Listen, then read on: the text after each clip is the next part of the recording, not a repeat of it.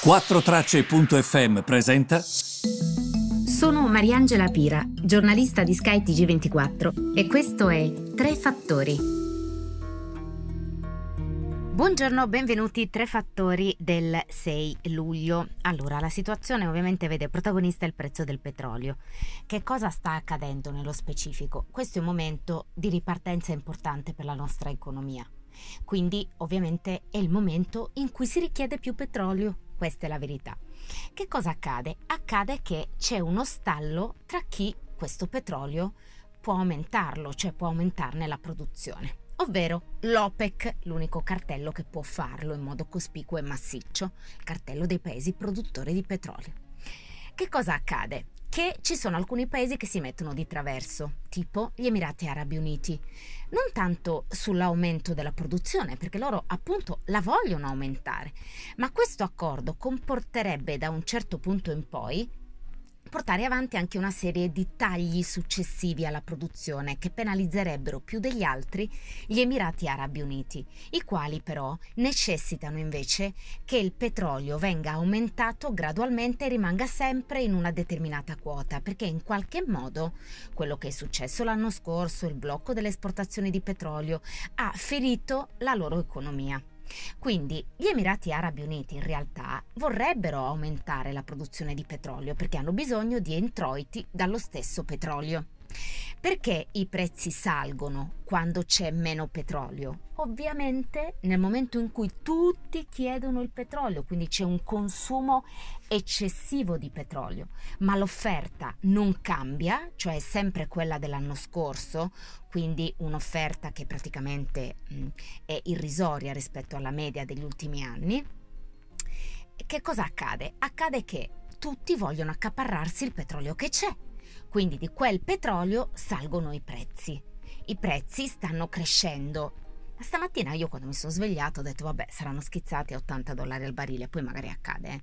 Sono sempre sui 77, 76 dollari al barile, quindi la domanda che io mi faccio è come mai non schizzano ancora di più verso il rialzo?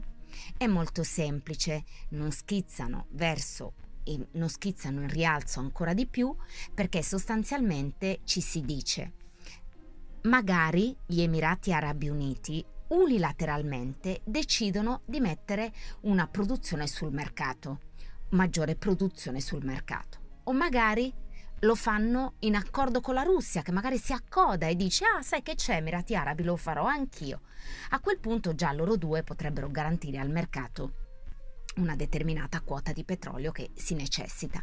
Certo che la vedo molto dura che accada una cosa del genere in quanto tu fai parte del cartello dei paesi produttori OPEC, OPEC Plus quindi perché dovresti prendere questa decisione unilaterale? Immagino che non sia così facile farlo, altrimenti lo farebbe chiunque che non vuole rispettare le decisioni di tutti. Ad ogni modo, l'OPEC non ha raggiunto un accordo, quindi non hanno neanche detto quando ci sarà una data successiva in cui questo accordo sarà raggiunto, per cui aspettiamo che ce la dicano. Oggi il segretario generale dell'OPEC ha detto la data la comunicheremo presto, quindi speriamo che sia così. L'altro aspetto invece riguarda gli ordini delle fabbriche tedeschi, perché questi sono scesi a maggio del 3,7% e questo era un dato che il mercato non si aspettava. Pensava che a maggio-giugno, vedremo poi quale sarà il dato di giugno, però di fatto anche a maggio la Germania stesse marciando. Chi si aspettava meno 3,7%? Nessuno. Questo ha penalizzato oggi un po' i listini, eh? soprattutto il listino tedesco, che infatti stamattina faceva peggio rispetto agli altri del vecchio continente. Il terzo fattore sono le indicazioni interessanti che emergono dall'ABI, l'Assemblea eh, dell'Associazione Bancaria Italiana. Hanno parlato sia il ministro dell'economia Franco, sia Daniele Franco, sia il governatore di Banca Italia Visco, Ignazio Visco. Entrambi hanno ipotizzato che nel 2021 la crescita possa essere, Visco dice intorno al 5, Franco dice potremmo anche superarlo il 5.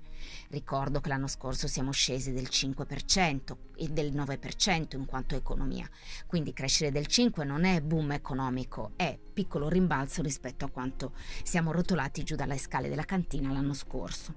Quindi facciamo sempre attenzione a mettere i dati nel contesto. Però le frasi di entrambi oggi sono sono frasi positive. Franco ha però sottolineato che il Recovery Fund non è una panacea di tutti i problemi, eh. serve uno sforzo corale, bisogna che tutti approfittino di questa chance per cambiare anche lo stato delle cose, le aziende comportarsi in un determinato modo, i processi essere accelerati, quindi comunque ci sono tut- tante cose che servono, altrimenti questo Recovery Fund non servirà a niente.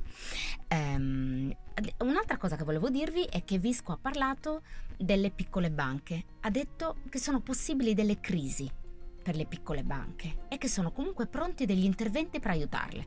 Questo mi sembrava molto importante, lo volevo appunto mettere, eh, mettere ehm, anche a vostro servizio. Grazie per avermi seguita e a domani.